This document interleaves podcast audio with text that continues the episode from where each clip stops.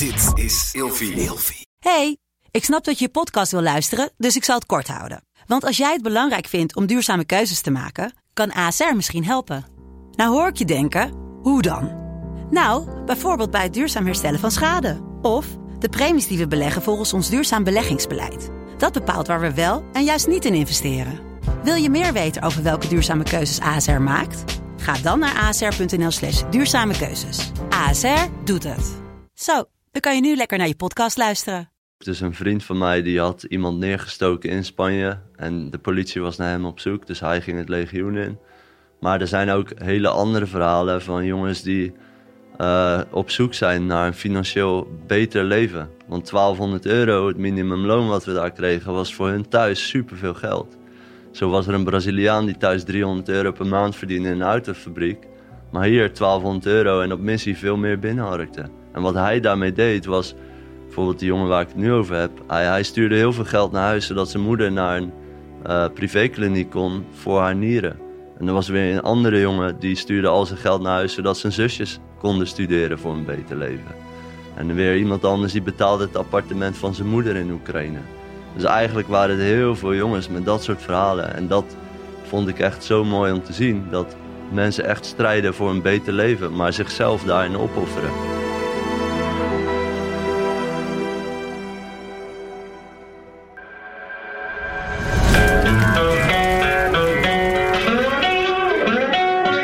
Welkom bij een nieuwe aflevering van Scherpschutters. Heel erg uh, tof dat jullie weer bij ons zijn vandaag. Ik zit vandaag aan tafel met Tim Buining. Heel tof dat je er bent. Dankjewel man. Ja. Dankjewel dat ik mocht komen. Leuk. Nou, we zaten al uh, vol in gesprek uh, met een lekker bak koffie. Dus de energie zit er goed in. Dus Juist. Ja, dat is mooi.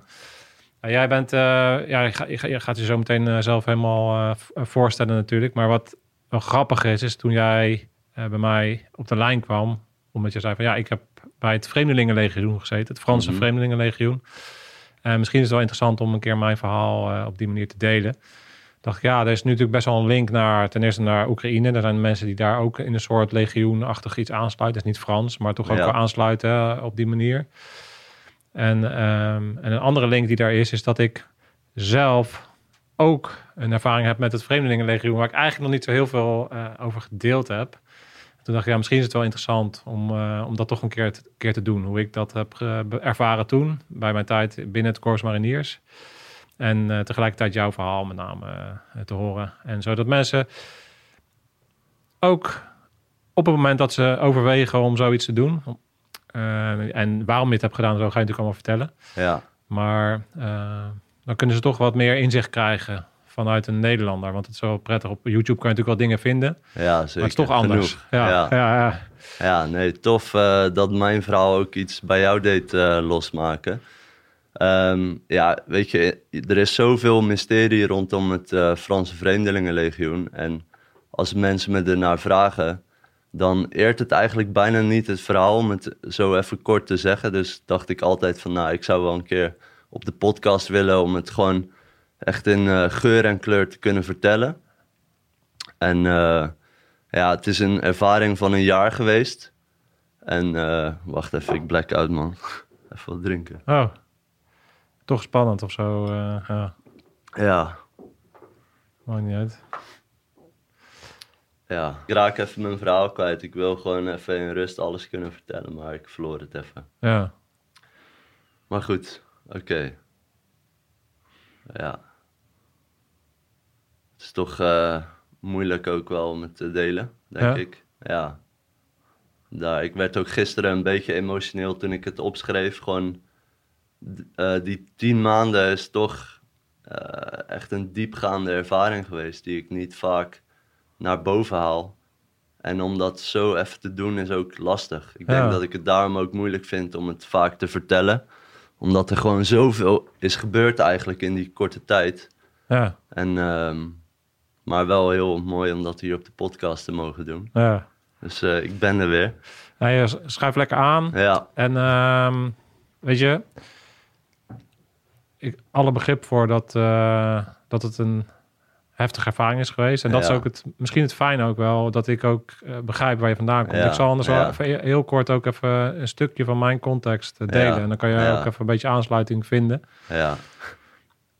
Voor mij weet je wat interessant is? Ik weet dat het voor jou een hele heftige ervaring is geweest eh, om naar het Vreemdelingenlegioen te gaan. En, en ik weet een klein beetje van je verhaal, maar ik weet alle details niet. Dus we gaan daar lekker eh, op het gemakje induiken.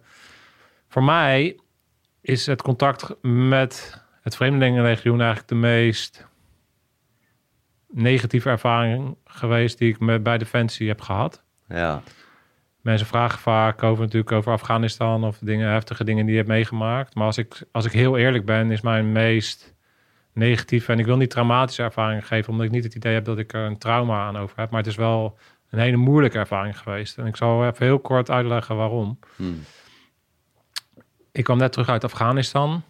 En toen eh, werd eigenlijk van mij verwacht dat ik naar Frans-Guyana zou gaan voor, de, voor een soort liaisonsopleiding.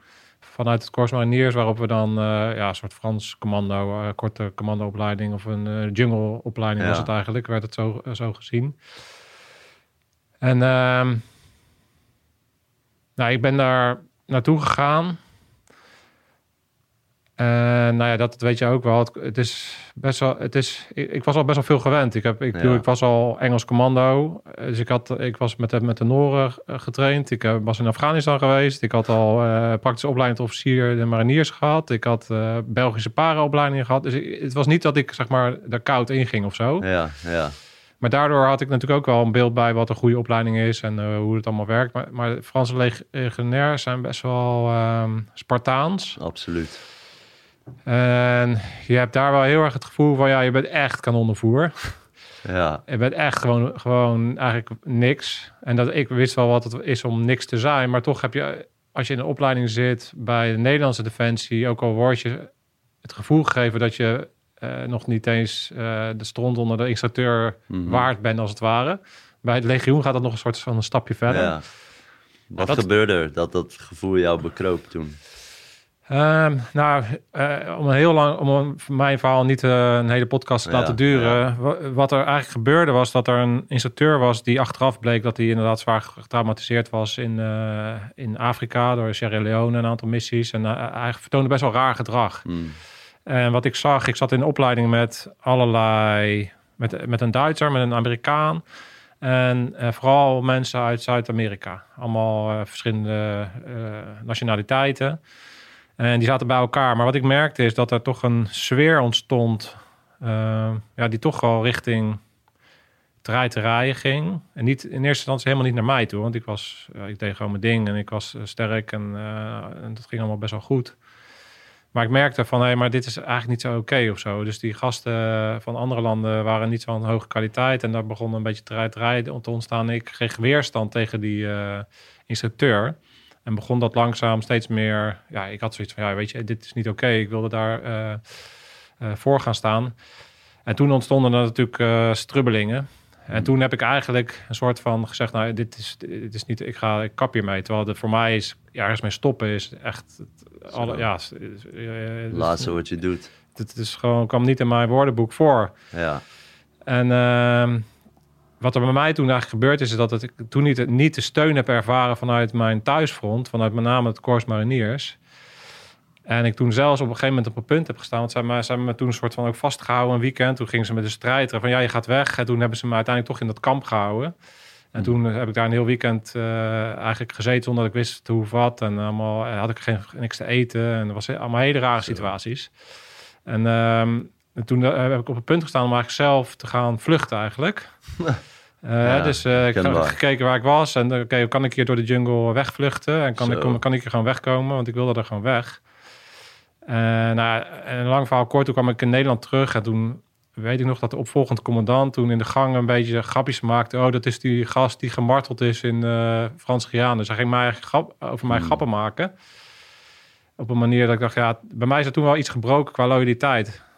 Eh, Ja. Dus voor mij is dat een negatieve ervaring geweest. ja, Eh, en het is heel erg in de notendop, want er is heel veel gebeurd. Eh, maar dat, zou jij, dat heb jij natuurlijk Ja, ook. Als jij begint met te vertellen, denk ik, ja, hoe ga ik dit in godsnaam uitleggen? ja, ja. Dus misschien is het goed om gewoon, gewoon eens bij, weet je, bij het begin te beginnen. Weet je, vertel eventjes wie je bent. Ja, dus nou ja, ik ben Tim. En inmiddels werk ik als personal trainer en crossfit coach. Wat ik echt met heel veel plezier doe. En sowieso heeft deze reis mij eigenlijk dichter gebracht op wat ik denk dat ik hoor te doen. Dus daar ben ik ook super blij mee. Maar het was gewoon een hele reis geweest. En die begon eigenlijk echt eh, eh, toen ik uh, 17 was. Ja, toen zat, zat, mijn moeder in een afkeerkliniek. Dus ik dacht echt, ik woonde bij mijn moeder.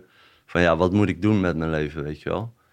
En ehm, nou ja, toen ben ik naar Schotland gegaan. Want het was het eerste wat ik kon vinden. Ik wilde gewoon avontuur. Ik wilde in de natuur zijn. Geen school, niks. Alles was te veel. En ehm, toen ik daar aankwam, toen had ik inderdaad het avontuur wat ik wilde. Maar wat ik in, in de jaren dat ik daar woonde echt miste, was het gevoel dat ik iets deed. Of, of bijdroeg aan, aan mijn leven of aan iemand anders een leven. Echt ertoe doen, zeg maar. Even een kort bericht van mij tussendoor. Voel je ook dat je meer zou kunnen? Dat je als het er echt om gaat, je niet 100% levert? Dat je uitstelgedrag vertoont, niet eens begint of het niet afmaakt? Heb je meer last van stress dan dat het je vriend is? Presteren, vooral onder druk, is een vorm van meesterschap. Zo zien wij dat bij scherpschutters. Het is geen trucje, maar een keuze. Wij hebben de meest complete gids gebouwd die er bestaat op het gebied van presteren onder druk. Gebaseerd op 50 jaar ervaring in de frontlinies. Toepasbaar voor iedereen. Check www.scherpschutters.online voor meer informatie.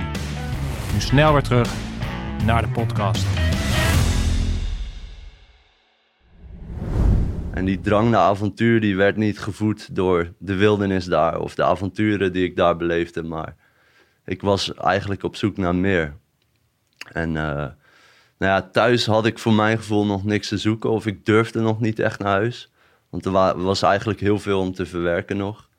En uh, ja, daar vluchtte ik nog een beetje van. Dus ik zag ook wel een patroon dat ik vaker voor dingen op de vlucht bleef gaan.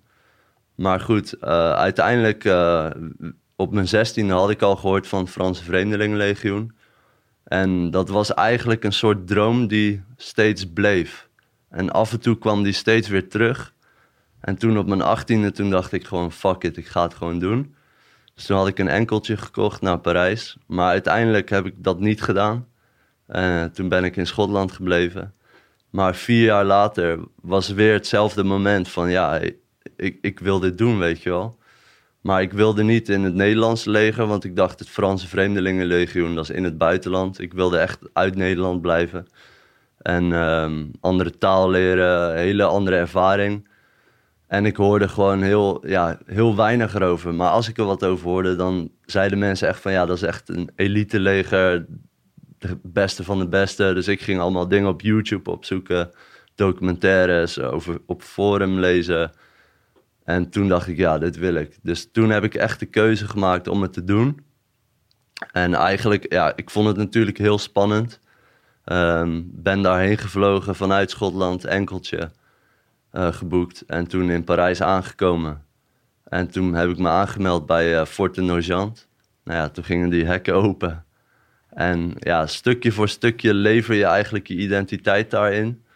Want het moment dat je aankomt, je moet eerst een cognitieve test doen om te kijken of je wel helemaal helder bent, zeg maar. Nou, daar doorheen gekomen, telefoon ingeleverd, alles werd van je afgepakt. Je kleding, uh, je moest direct een soort trainingspak aan, wat iedereen daar krijgt als ze daar komen. En uh, ja, daar begon het eigenlijk. Neem ons even een heel klein stukje uh, terug. Ja.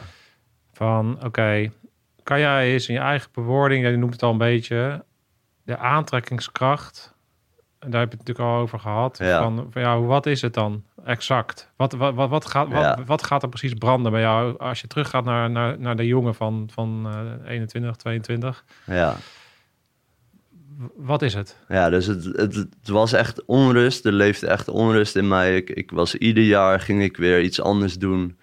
Ehm, ik had een relatie die net uit was. Eh, ik had een auto dronken in de prak gereden. Met mijn moeder ging het niet goed. Dus er waren heel veel dingen die ook die onrust voerden. En, en ik wilde gewoon een gevoel dat ik echt iets bijdroeg. Of, of mensen help. Mensen helpen eigenlijk echt, echt ertoe doen. Dat zocht ik. Ik wilde gewoon eigenlijk een held zijn voor iemand. Mijn leven geven, desnoods om mensen te helpen die ja, geteisterd worden door terrorisme of wat dan ook. Dat beeld, heel romantisch, dat zag ik voor me. En met die motivatie kocht ik eigenlijk mijn, eh, mijn ticket. Want wat, ik, wat bij mij naar boven komt, is een soort van onvervulde potentie. Ja, Is dat, is dat het gevoel wat het is? ja, absoluut. Want ik werkte in de horeca, superleuk restaurant, heel leuk team. eh, hele mooie omgeving. Maar ook al had ik een, een badkamer met uitzicht op de bergen, gewoon in de middle of nowhere en schoot ik konijntjes om op te eten later. Ja, het was niet genoeg, weet je. Ik, en iedere keer als ik iets opzocht over de legioen, dacht ik echt, yes man, let's go. Weet je, niemand doet dit, ik ga er gewoon voor, fuck it. Ik woon toch al in het buitenland. Ja, ik wil dit gewoon aangaan. Ja. Ja, En, en wat is uiteindelijk, als je kijkt de eerste keer dat je het eh, kaartje hebt gekocht, niet bent gegaan en een aantal jaren later wel. Wat is, wat is een soort van, wat is er daar veranderd? Is het, is het een, is het verder nog gaan opstapelen totdat het echt soort van, ja, ik, heb, ik zie nu echt geen andere uitweg meer eigenlijk? ja, ik denk dat je daar al zegt. Ik, ik, ik, eh, toen ik 18 was, had ik nog een volgende stap. Dus ik had nog iets om het niet te doen. Maar toen eh, mijn moeder in een afkeerkliniek zat, ik had net een auto in de prak gereden, dronken. Ik dacht echt, waar ben ik mee bezig? En ook met werk in de horeca, dat deed ik al een aantal jaar. Maar ik had een opstapje naar management bijvoorbeeld, maar dat wilde ik niet. Maar er was, dus ik was echt op zoek, ja, maar wat dan wel? Ik heb zeg maar een journal die ik al tien jaar bijhoud. Als ik ook terugkijk, dan zie ik zoveel twijfels. Politie, hotel, wat wil ik, een eigen B&B. Ik had zelfs zover om mijn zus een businessplan te laten schrijven... om een eh, cafeetje over te kopen daar in de buurt, weet je. Ik was gewoon constant met dingen bezig. Of horloges laten maken, verkopen via eBay. Ik was iedere keer weer op zoek. Altijd maar op zoek. Dus ik denk ook dat het vooral voor rust zorgde om een keuze te maken. Want toen op mijn 22 had ik daar sterker de behoefte aan dan op mijn 18e. Want toen was ik misschien nog wel een, een losser projectiel eigenlijk. Ja. En eh, je hebt iets over je moeder verteld en Ja. een heel klein beetje laten doorschemeren dat ook je thuissituatie niet helemaal eh, ja, ja. top was. Maar vertel eens wat over je vader. Ja, mijn vader, kijk, ik woonde bij mijn moeder, dus ik zag mijn vader eigenlijk te weinig. Dus, en mijn zussen die woonden bij mijn vader. Dus in die zin had ik heel veel te maken met mijn moeder, die dus steeds meer ging drinken. En ja, dat werd op een gegeven moment te heftig. Want ik, ik zorgde meer voor haar dan zij voor mij kon zorgen. En dat was al vanaf mijn veertiende zo eigenlijk. En op een gegeven moment, eh, ik zat ook in therapie en die vrouw zei van ja, we, we gaan je uit huis plaatsen. Je, je gaat naar een begeleid wonen traject of dat je zelfstandig leert wonen. Ja, en dat was voor mij echt de druppel dat ik dacht, oké, dat wil ik niet. Maar wat dan wel? En ik was net eh, op, op, op kamp geweest met eh, eh, school. Want ik ging weer naar school, mbo niveau 1. En toen gingen we naar de Ardennen. En toen ik daar was, ervaarde ik eigenlijk de kracht van natuur. Want ik heb alleen maar in de stad gewoond voorheen. En die eerste keer in de natuur, ik, ik voelde me zo vrij. En we waren aan het mountainbiken. Je werd gewoon vies, je reed door de bagger. Iedereen was aan het zeiken, maar ik vond het heerlijk om gewoon helemaal kapot te gaan eigenlijk. Fysiek, mentaal, gewoon te zijn, alleen maar daar. En ik vergat gewoon alles. En het moment dat die psycholoog dat tegen mij zei, toen dacht ik daaraan. En toen dacht ik, ja, oké, dit moet ik hebben in mijn leven. En toen ging ik op internet zoeken. Wat kan ik doen, weet je wel. Dus toen vond ik zo'n website. En daar was een vacature van een Nederlands stel. Die had een bed and breakfast in Schotland. Echt in the middle of nowhere. Klein vissersdorpje, 500 man. En nou ja, vijf dagen later zat ik daar gewoon. Dus ik was gewoon compleet weg van alles. En ik rookte toen ook nog. Daar was ik ook mee gestopt. Ik was gewoon alles vergeten. Dus ik, ik kon letterlijk alles loslaten. Maar doordat, eh, ja, ik noem het even vluchten. eh, het was wel positief natuurlijk. Doordat dat zo'n positieve ervaring was, dat vluchten toen, is dat eigenlijk een patroon geweest. Dat iedere keer als ik een beetje weerstand tegenkwam, dat ik al heel snel geneigd was te vluchten. Ja, En-. Ja, Ja. precies. Want het, het heeft me toen echt helpen overleven eigenlijk. Ja. Dus dat zie ik wel vaker terug. Maar nu ik wat ouder ben en het vaker heb meegemaakt, zie ik ook dat het niet altijd van toepassing is. Nee. nee, het is dus nu ook natuurlijk de tijd om die patronen te gaan zien. En Juist. daarom is het ook super belangrijk voor jezelf ook om, Ja. om jouw verhaal te delen. Het, Ja. het kan er gewoon zijn, het is gewoon jouw verhaal. Absoluut. En helemaal mooi natuurlijk op het moment dat je het kan delen op een manier dat, dat andere mensen daar eh, wellicht erkenning, Ja. herkenning in kunnen vinden van dat gevoel. Ja, de reden dat ik jouw gevoel zo goed kan omschrijven... is omdat ik dat zelf ook heb ervaren toen ik in die leeftijd zat. Ja, Weet je, de, de, de, drijf om naar een korps naar Niers te gaan... of naar, of nou Franse legioen is... het is natuurlijk ergens iets... ergens ga je op aan ja, eh, in jouw traject... omdat je iets wilt zijn. Je wilt Ja. iets worden. Je, wilt, je Ja, voelt precies. een onvervulde potentie. Je voelt van, ik, kan, ik, kan, ik heb sterke schouders. Ik weet dat ik heel veel kan dragen. Ik weet dat ik heel veel kan. En daar wil je daarmee aan de slag gaan. ja, En je wilt, eh, ja, en bij jou zat natuurlijk een extra factor in eh, dat je, ja, vanaf jongs af aan, eigenlijk te jongs af aan, natuurlijk wellicht eh, een bepaalde druk en eh, verantwoordelijkheid hebt ervaren die, we, die niet echt bij jou op dat moment thuis Ja. hoorde, denk ik. ja, ja, En, en, en, dan- en dan heb je dat, heb je, ja, je wil dat dan, je bent er nog niet aan toe om dat eigenlijk te verwerken, denk ik. nee, Dus dan zoek je het in iets anders. precies. Het was eigenlijk gewoon, ik bleef vluchten. Ja, En ja, ik heb wel le- geleerd dat ik tijdens die tijd daar fysiek en mentaal sterker ben dan wat ik dacht. Want eigenlijk had ik echt wel een laag zelfbeeld. Of er was eigenlijk geen zelfbeeld. Alleen daar ontdekte ik steeds meer aan mezelf. Door ook interactie met de andere jongens. Van je mag echt wel angstig zijn, je mag angst voelen, maar je kan altijd. En eh, ja, dat, dat heeft me gewoon zoveel sterker gemaakt daar. Ja, want neem ons eens even mee. Hè? Want Ja. ja. ja, je hebt net al even kort verteld. Je zit in die trein. Ja, Ben je nerveus? Ben je, is er een berusting? Wat, wat gebeurt er met je? Je zit in de trein en je bent op weg naar ja, het Ja. grootste avontuur van je leven. Ja, ja, ja, het is gewoon complete spanning. Ik bleef de avond ervoor ook in een hostel slapen. En toen zei zo'n gast, joh, er is een salsa feestje hier in Parijs, ga je mee?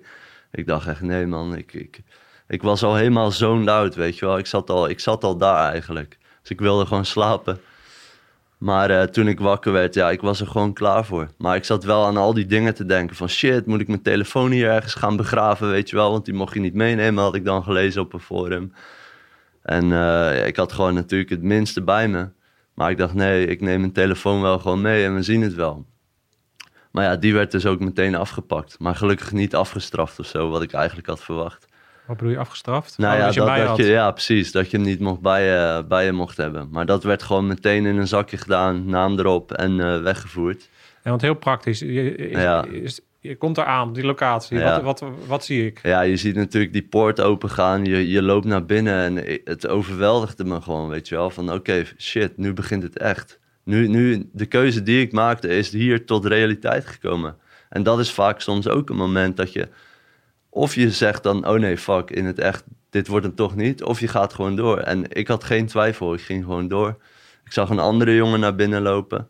Nou, dat, dat was een eh, Boliviaan. Echt een stoere, eh, aardige gast. En eh, dat was eigenlijk het eerste contact met iemand anders daar. En hij heeft ook dezelfde opleiding gevolgd als ik daar. Ehm, maar ja, dat, dat, dat was ook superleuk. Want je ontmoet iemand uit een heel ander deel van de wereld die daar komt met een verhaal, net als jij. Ja. En dat was eigenlijk het eerste moment van het ontdekken van het legioen. En dan komt er zo'n Spaanse corporaal kwam binnenlopen. Ah, die maakte een hoop herrie. Die praatte in Frans. Ik kon geen woord. Ik, ik zei bonjour en that's it. Ik had Dus precies ja, hetzelfde. Ik spreek ook geen Frans. Ik heb ook die, die halve opleiding niet echt meegekregen. Ja, ja, ze spreken gewoon Frans. Nee. Of jij het nu verstaat of niet. Nee. Ja, op een gegeven moment leer je het dan wel. Ja. Maar eh, ja, je kreeg formulieren eh, voor je neus op tafel, een pen en je moest het maar invullen. Ja, ik had geen idee, maar het was gewoon plaatjes kijken. Het was nadenken. Dan word je meegenomen. En vanaf dat moment begint eigenlijk het riedeltje ook. En, en wat ik zei in het begin is dat eigenlijk word je langzaam gestript van je identiteit. Dus je naam wordt ook veranderd. Ik zat letterlijk aan een bureau zo en hij vroeg van nou, wat is een bekende voetballer? Dus ik zei Ronald de Boer, gewoon de eerste naam die in me opkomt. En hij zei nou, vanaf nu heet je Ronald Boer. Dus niet eens de Boer, maar Ronald Boer. Dus ik dacht, hè, oké. Dus ik kreeg gewoon uiteindelijk een militaire identiteitskaart met die naam, Ronald Boer. En eh, een pinpas. Dus ik dacht, hoe kan dit in deze wereld? Weet je wel, ze veranderen gewoon mijn naam. Maar ja, zo ging dat gewoon. Ze vragen naar, kort naar je motivatie. Dus je hebt gelukkig wel altijd iemand die Engels spreekt aan dat bureau. Ja, dat is fijn, want anders, ja, hoe, hoe ga je het anders uitleggen? Eh, je krijgt dan eh, kort wat fysieke testen, dus er wordt een piepjestest wordt gedaan. Je moet jezelf bijvoorbeeld minimaal vijf keer kunnen optrekken. Een minimum aantal push-ups, ik weet niet precies meer hoeveel. Maar er waren echt jongens die zich niet aan een stand konden optrekken. Dus die werden meteen de deur uitgezet. Want dat waren de minimale eisen. Oh ja. Daar ging je al heel snel doorheen. Wist jij dat? Nee, nee, ik wist het niet eens. Oh. Nee, maar ik wist wel dat ik fit genoeg was om het te halen. Ja. Want ja, ik, ik had daarvoor al getraind en mezelf goed voorbereid. Ja. ja. Ja, en, en ben je dan op een, die poort doorgelopen? Is, is het een soort groot gebouw? Is het een kazerne? Wat Ja. is het? Dus het is eigenlijk echt midden in een woonwijk is het een kazerne. Maar zeg maar in die woonwijk, je hebt een soort dijk, een ronde dijk zeg maar. En daar middenin is dat fort. Dus je loopt naar binnen en je ziet direct binnen dat fort, dus binnen die dijken zie je één groot gebouw. Nou, en daar is eigenlijk het recruitment center. Dus daar kan je naar binnen. En eh, ja, dan kom je met de andere jongens in aanraking die eh, zich ook hebben aangemeld. En iedereen heeft hetzelfde trainingspak aan. Dus vanaf dat moment ben je gewoon een eenheid. En dat wordt er gelijk al ingebracht door die, eh, door, door die instructeurs die daar al zijn. Word je, geschoren? Nee, dat nog niet. nog niet, nee. nee. Dus je mag wel je eigen haar behouden. Dus als je naar huis wordt gezonden, dan heb je nog geen kale kop. Oké. Maar je, mag, je mag wel naar huis op een bepaald moment. ja, je mag eigenlijk altijd naar huis tot het moment dat je echt gestationeerd bent bij je, ehm, bij je eenheid, zeg maar. Oké. Ja, ja. Nou, wat vertel, als jij, daar is, dit is een soort van, eh, je hebt die aanmelding gehad, je krijgt Ja. testjes, eh, Ja. je haalt dat, sommige mensen worden naar huis gestuurd, jij Juist. niet, en dan krijg je Ja. je pak. En ga, bleef je daar of wat, wat gebeurde Ja, dus wat er gebeurde, ik was twee weken in Parijs. Dus je blijft daar ook slapen. Je, je- kijk, je- gaat gelijk in het stramien. Gelijk. Ze praten alleen maar Frans. En voor iedere taal is er één iemand eh, aangewezen als verantwoordelijke. Dus voor de Engelstaligen was het iemand die Engels sprak, maar ook Frans. En voor de Russen was het iemand die Russisch sprak, maar ook Frans. Dus die eh duo-taligen, die worden aangewezen... hey, jij bent verantwoordelijk. Zorg maar dat zij doen wat wij zeggen. Want ja, ik sprak geen Frans, dus die verantwoordelijke was ook verantwoordelijk voor mij. Ja. En dat zijn meteen je vrienden in het begin. Dus de gasten die dezelfde taal spreken, dat zijn je vrienden. En daar, je had gewoon een paar slaapzalen, je wordt in bed toegewezen. Echt een crappy matras van 30 jaar oud. Gewoon eh, wollen dekens, weet je wel, waar, waar al duizenden mensen onder hebben geslapen. Echt smerige wc's, maar je moet alles schoonmaken. Corvée heb je meteen. Het is meteen marcheren naar de eetzaal. Het is net een gevangenis eigenlijk. Dat gevoel bekroop me een beetje. Ja, ja, ja. ja. Ja, ik, moet, ook dat, dat- ik heb altijd een beetje die beelden van ook van de... Zeker, ik ben natuurlijk in Frans op het kamp ge- geweest. Wat, wat bij me bekroop was heel erg de film van, ehm eh, hoe heet die, eh, Papillon. Ah, ik heb hem niet gezien. Nee, Nee. eh, echt die oude, die oude Ja. gevangeniskampen. Die- wat- Hij is, Ja. Papillon is een crimineel die dan uitgezonden wordt eigenlijk naar Frans Guyana en, en, die regio. Eh, om daar in de gevangenis te zitten. En toen ik daar op die kampen kwam, had ik heel erg die vibes. Want Ja. ik ben ook een beetje opgegroeid met die film. Weet je, mijn Ja, ouders keken ja, die film vaak. Dus ik had die associatie. Dus ik snap de associatie met de gevangenis. Ja. Ja, het gaf mij wel een soort rustgevoel. Want kijk, alle onrust die ik had, die werd van me weggenomen. Want iemand zei gewoon wanneer ik moest eten, wat ik moest doen. Dus ik moest schoonmaken of bedden opmaken. Het maakte me niks uit, want iemand ontnam me eigenlijk alle zorgen. En zei gewoon, dit is hoe je leeft vanaf nu. Gek is dat, hè? Ja, Ik heb dat ook, dat is, is zo herkenbaar. ja, is- Meer bij het Corps Mariniers. Toen ik daar Ja. aankwam, altijd, ik, ik was ook altijd een eeuwige twijfelaar. En dan weer, Ja. moet ik dit doen, moet ik zus Ja. doen, moet ik zo doen. ja. En daar wordt, is, was het ineens helemaal helder. Gewoon. Zo fijn. Ja, ja, ik mis die rust. Kan altijd nog terug. Ik moet ook denken aan Mike Tyson zegt dat ook. Van mijn, eigenlijk mijn mooiste tijd in mijn leven was toen ik in de gevangenis zat. Ja, ja, Dat is toch raar? ja, ja. Ja. Maar ja, dat, dat besef je nu hoe fijn dat eigenlijk was. En kijk, gelijk waren er ook avonden dat je gewoon met z'n allen in je onderbroek buiten stond. Het was ook november toen ik me aanmeldde.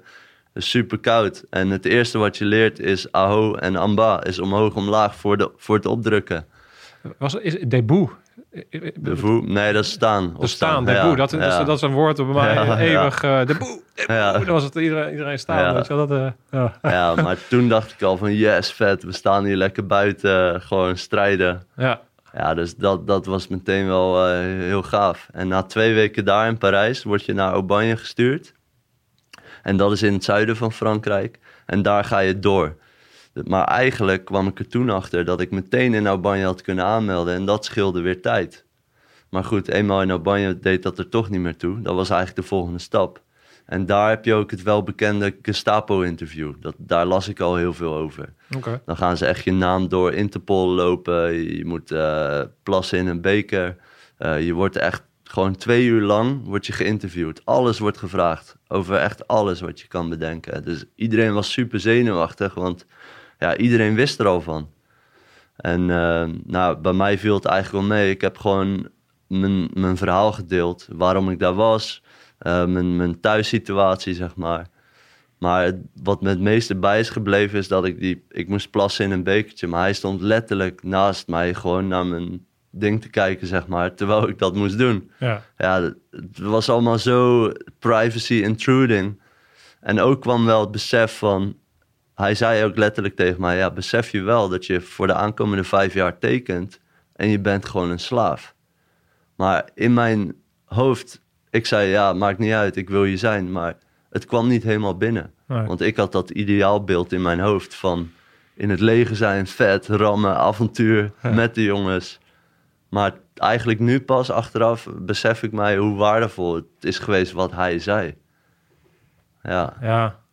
Ja, jij kan dat helemaal niet. Ik, ik, heb, ik eh, moet ook terug naar het moment dat ik ook teken. Ik heb getekend voor 12 jaar Corps Zo. Mariniers. ja, En het is, anders dan, eh, omdat het toch veiliger voelt in Nederland en dat toch Ja. anders is. Maar, maar ik had ook zoiets van, hoe, eh, ik kan niet eens overzien wat 12 jaar is. Als je, als je Ja. 22 bent, iets Nee. van vijf jaar tekenen.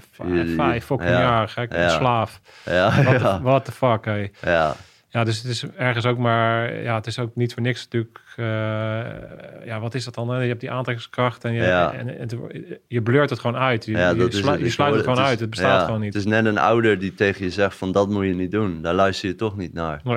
Dus ja, ja, en kijk, toen was het echt het spannende moment. Want daar moet je echt je beste zelf laten zien. Want in, in het gesprek bedoel je? Ja, in het gesprek, maar ook het gesprek. Daarna komt nog een gesprek met een psycholoog.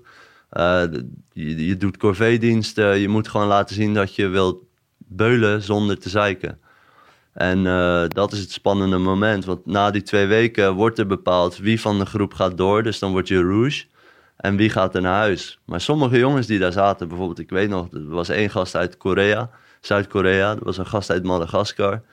Eh, en die gast uit Madagaskar, die was helemaal eh, vanuit Congo, was die gewoon door Afrika naar Frankrijk, helemaal daarheen. Dus als hij het niet zou halen, ja, dat was zijn laatste hoop eigenlijk. Dus er zijn heel veel jongens die ik daar leerde kennen, voor wie het echt super belangrijk was om door te gaan. Eh, Wat was de motivatie van de jongens die je daar hebt gezien? Was het, want je, ik, ik heb Ja. daar ook wel, ik heb daar les gekregen van, van een, ja, weet ik van een van de gasten uit Tsjechië die eh, eigenlijk een bankovervaller was, dus die Ja. gevlucht is voor een crimineel verleden. Ja, En eh, Zuid-Afrikaan die een moord had gepleegd. En, eh, Ja. eh, dus je had best wel veel verschillende verhalen. ja. De ene wat heftiger dan de andere. Wat, wat was jouw ervaring qua diversiteit van Ja. achtergronden? Ja, dat, dat, dat zag ik dus ook. Dus een vriend van mij die had iemand neergestoken in Spanje. En de politie was naar hem op zoek, dus hij ging het legioen in. Maar er zijn ook hele andere verhalen van jongens die eh, op zoek zijn naar een financieel beter leven. Want 1200 euro, het minimumloon wat we daar kregen, was voor hun thuis superveel geld. Zo was er een Braziliaan die thuis 300 euro per maand verdiende in een autofabriek. Maar hier 1200 euro en op missie veel meer binnenharkte. En wat hij daarmee deed was, bijvoorbeeld die jongen waar ik het nu over heb. Hij, stuurde heel veel geld naar huis zodat zijn moeder naar een eh, privékliniek kon voor haar nieren. En er was weer een andere jongen die stuurde al zijn geld naar huis zodat zijn zusjes konden studeren voor een beter leven. En weer iemand anders die betaalde het appartement van zijn moeder in Oekraïne. Dus eigenlijk waren er heel veel jongens met dat soort verhalen. En dat vond ik echt zo mooi om te zien. Dat mensen echt strijden voor een beter leven, maar zichzelf daarin opofferen. Ja, en dan zie je echt een andere kant van de wereld. En toen besefte ik me ook hoe goed we eigenlijk opgroeien hier. En beschermd van alles. Maar als ik die verhalen hoorde, dan verandert echt je perspectief van de wereld. Want er was ook een jongen die kwam gewoon hitchhiken uit Rusland. Ja, die is daar gewoon op, op, op zijn kisten naartoe gelopen, weet je. Dus ik echt dacht van, wow, hoe, hoe graag wil je dit? Ja, dat is gewoon, dat is gewoon existentieel. Ja, Het dat. is, het is ja, gewoon, zo, dit is gewoon Ja. the only way op een gegeven moment. dat is voor, het. voor jou voelde het ook zo. Maar jij kwam natuurlijk, eh, was- daar komen we later wel op, maar, Ja. maar jij komt natuurlijk wel echt uit een andere situatie. Ja. Want het is meer vanuit een soort van een eh, ja, interne, eh, existentiële crisis als het ware. Ja, Maar dat is natuurlijk toch uiteindelijk een andere dimensie dan, dan dat, je, dat, je- dat je eigenlijk echt geen andere optie hebt. ja, Ja, ja, ja bizar hè? ja, echt. En, Ja. en hoe, vertel eens wat over die, ehm, die verbinding. Hè? Want je noemt al Ja. die, die jongen die- Ja. met wie je het eerste contact hebt. En het is fijn, denk ik, hè, dat hij meegaat op een gegeven moment en dat je bij elkaar blijft. Want je, hou- Ja. je, zoekt, je zoekt er snel houvast bij een beetje de mensen met wie je aansluiting vindt. ja, absoluut. Heb je ook eh, geweld gezien of juist gasten die niet heel relaxed waren? Ja, in het begin nog niet echt. Maar je voelt wel aan iemand altijd een vibe. En er waren natuurlijk wat mensen waar je minder een goede vibe mee hebt. Maar eh, wat, wat eigenlijk vooral in die periode was dat ik geselecteerd was en door zou gaan. Wat me toen opviel was dat er eigenlijk al heel veel eh, mensen die daar werkten, dus corporal chefs, sergeants, die al zeiden van ja, weet je het zeker, ik zou het niet doen, ga naar huis, je hebt daar een beter leven. Ik hoorde al best wel veel negatieve stemmetjes daar. En toen begon eigenlijk wel een beetje een belletje te rinkelen van hé, hey, wat, wat is dit, weet je wel? Want je leert ook in de Code de Legionnaire dat je moet altijd in topvorm zijn. Je gaat voor je broeders. En dan zie je dat al een beetje. Of, of mensen die roken, slecht voor zichzelf zorgen. Dat was eigenlijk een beetje een soort shock voor mij. Ehm, en, en na die periode ga je, dus nadat je rouge bent, ga je naar Castle Nadri. En daar ga je dan de basic training in. Ja.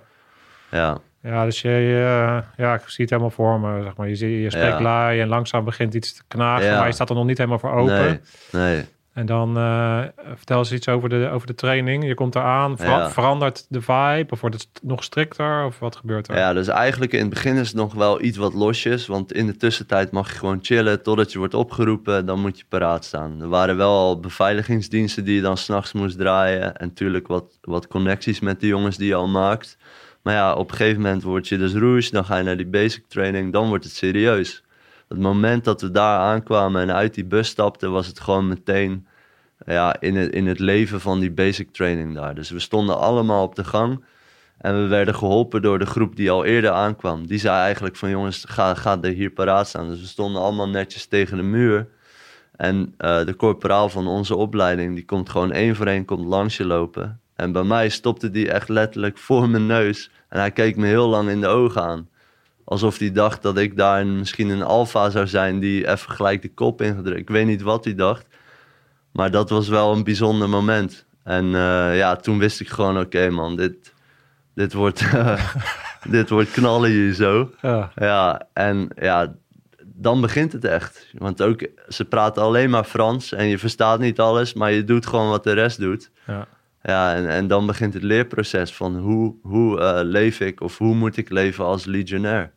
En, en, en hoe, hoe leef je dan? Want eh, je, is het nog steeds op een soort kazerne? ja, ja, En is het met sportvelden? En, en Ja. heb je dan eh, theorie en ehm, ja, praktijkles? klopt. En wat voor lessen volg je dan? Ja, dus het is echt een mega grote kazerne. En eh, je hebt een plein in het midden en daaromheen zijn allemaal gebouwen. En het ene gebouw heeft dan de kleur geel, de andere rood, de andere blauw, de andere groen. En ik zat bij blauw en dat, dan heb je een bepaalde luitenant. Nou, eh, en daar onder hem heeft hij weer mensen, sergeant-chef, sergeant. Ehm, een dag in het legioen begint om zes uur ochtends. Moet je gelijk naar de gang, bed moet opgemaakt zijn kast moet echt super netjes. Ze hechten heel veel waarde aan traditie daar, aan dingen schoonmaken. Dus alles was in het begin gewoon je corvée-dienst. Daarna ging je ontbijten. Nou, naar de ontbijtzaal loop je ook marcherend. heel veel zingen. We hadden heel veel chance in het eh, legioen. Dus dat deed je eigenlijk iedere dag. Ontbijten, daarna kom je terug, weer corvée en dan begon eigenlijk de dag. En de dag was altijd wel verschillend, maar altijd sport. En theorielessen waren bijvoorbeeld Franse les hadden we wel. En eh, het begint ook met het leren over je wapen, je uitrusting, eh, camouflage, topografie. Dus allemaal topics die eigenlijk voor een legionair van toepassing zijn, mocht die op missie zijn. Ja, Ja. En, ehm, en, lessen zijn die ook in het Frans? ja alles. Alles is in ja, het Frans. Alles. Zelfs als we film gingen kijken, die film was in het Frans. Ja. Zo'n leuke, eh, goede film, ja, in het Frans. Shit, ik versta er niks van.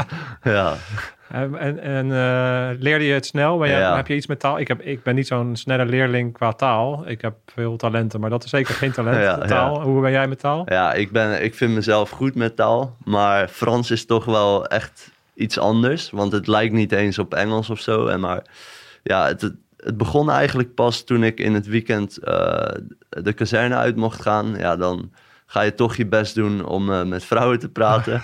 en dan is de motivatie hoog om eh, je beste Frans, zeg maar, eh, op te zetten. Dus ja, het heeft wel echt acht maanden geduurd voordat ik een beetje vloeiend kon spreken. En het werd eigenlijk pas lastig op het moment dat je gaat trainen met de radio, radiocommunicatie. Ja, ja. Want dan sta je echt onder druk om, om goed Frans te spreken. En als het niet lukt, ja, dan, dan heb je gewoon problemen. Ja, Eh, Omschrijf het is eh, op het moment dat je dus onder druk staat en, er- en, en je hebt problemen. Want eh, ja, de systematiek die we natuurlijk bij de, de krijgsmacht hebben is ja, eh, dat je een eenheid gaat vormen en dat de, het falen van de een het falen van de groep is. Ja. En je dat ook zo gaat voelen. Dus, eh, dus de, de straffen. ja. Omschrijf eens wat er bij jullie gebeurde. Hoe ging dat? En wat voor stra- soort eh, straf kregen jullie? Voorlichtsteun en allemaal dat soort dingen. Ja, precies. Ja, kijk, in de, in de, op de, de farm, je wordt op een gegeven moment wordt je naar de farm gestuurd. Nou, die kennen veel mensen. Dat, dat is echt één maand intensieve training. En op de farm, dan, dat is een gebouw in de middle of nowhere. Eh, het was winter en daar leer je alle gevechtstechnieken. Schieten met eh, je wapen, eh, buiten overnachten. Maar veel straffen daar was met je handen in voorlichtsteun in kiezelsteentjes die super koud waren. Gewoon heel lang. Je moest soms zelfs op je hoofd planken, zonder op je handen. Eh, een rondje om, om het gebouw heen. Eh, als je bijvoorbeeld moe werd, dan moest je je hoofd in een emmer koude water stoppen.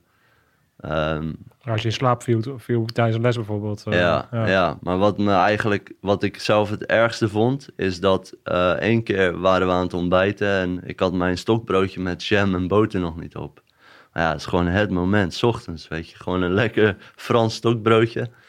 Ik denk, ja, hij is nog niet op. Ik neem hem gewoon mee naar buiten en ik eet hem straks wel op. En uit het niets kreeg ik gewoon echt, werd ik keihard in mijn buik getrapt eh, door een eh, corporaal. En eh, ja, dat, dat, dat vond ik echt heel erg. Ik, ik, ik was echt super boos. Hij, hij zei gewoon, ben je gek geworden? Je neemt je brood toch niet mee naar buiten? Leg het weg. Dus sommige straffen daar waren ook wel fysiek.